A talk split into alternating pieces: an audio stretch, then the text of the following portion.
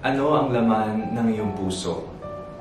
Ako po si Father Fiel Pareha at ito po ang ating segment, ang Daily Devotion, na kung saan tayo po ay magdarasal, magbabasa at magninilay kasama ng salita ng Diyos sa buong taon.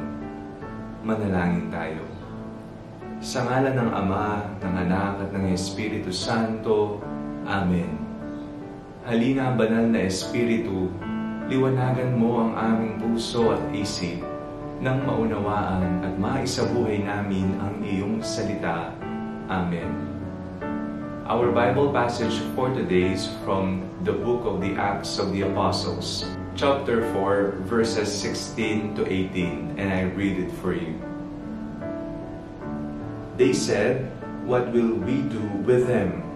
For it is obvious to all who live in Jerusalem that a notable sign has been done through them. We cannot deny it. But to keep it from spreading further among the people, let us warn them to speak no more to anyone in this name. So they called them and ordered them not to speak or teach at all in the name of Jesus. Ano ang laman ng iyong puso?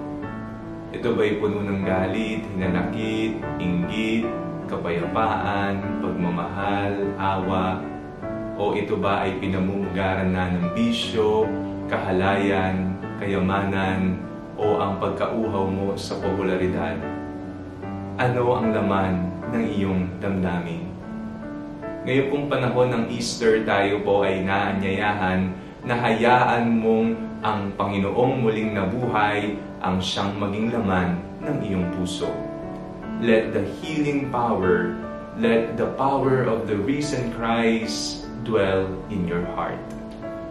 Napakaganda po ng binasa natin sa araw na ito sapagkat nakita ng lahat, kagaya ng pinapangaral ng mga alagad, na si Kristo ay muling nabuhay na sa pamamagitan ng pangalan ni Kristo ang lahat ay gagaling. Ang mga may sakit, ang mga lumpo, ang mga bulag, lahat ay makakaranas ng mapaghimalang kapangyarihan ni Kristong muling nabuhay.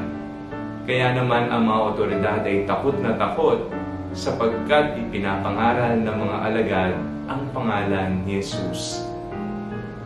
Hindi nila maitanggi ang kapangyarihan nito hindi nila matiis sa kanilang puso na sila ay nawawalan na ng saysay, na sila ay nalalaos na, at ang pangalan ni Jesus ang siyang namumutawi at nananahan sa mga puso ng mga nakakarinig sa pangaral ni na Pedro at ng iba pang mga alagad.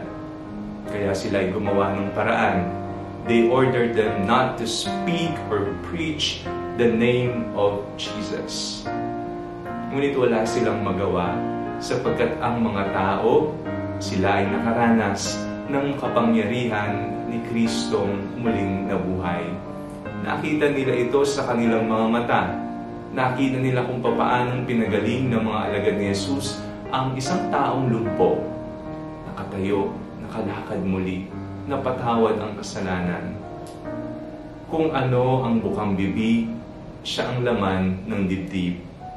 Nawa ang kapangyarihan ni Kristong muling nabuhay o si Kristo mismo ang maging laman ng ating puso ng ang kanyang mga mabubuting gawa, ang kanyang banal na pangalan ang siyang maging bukang bibig natin sa araw-araw nating pamumuhay.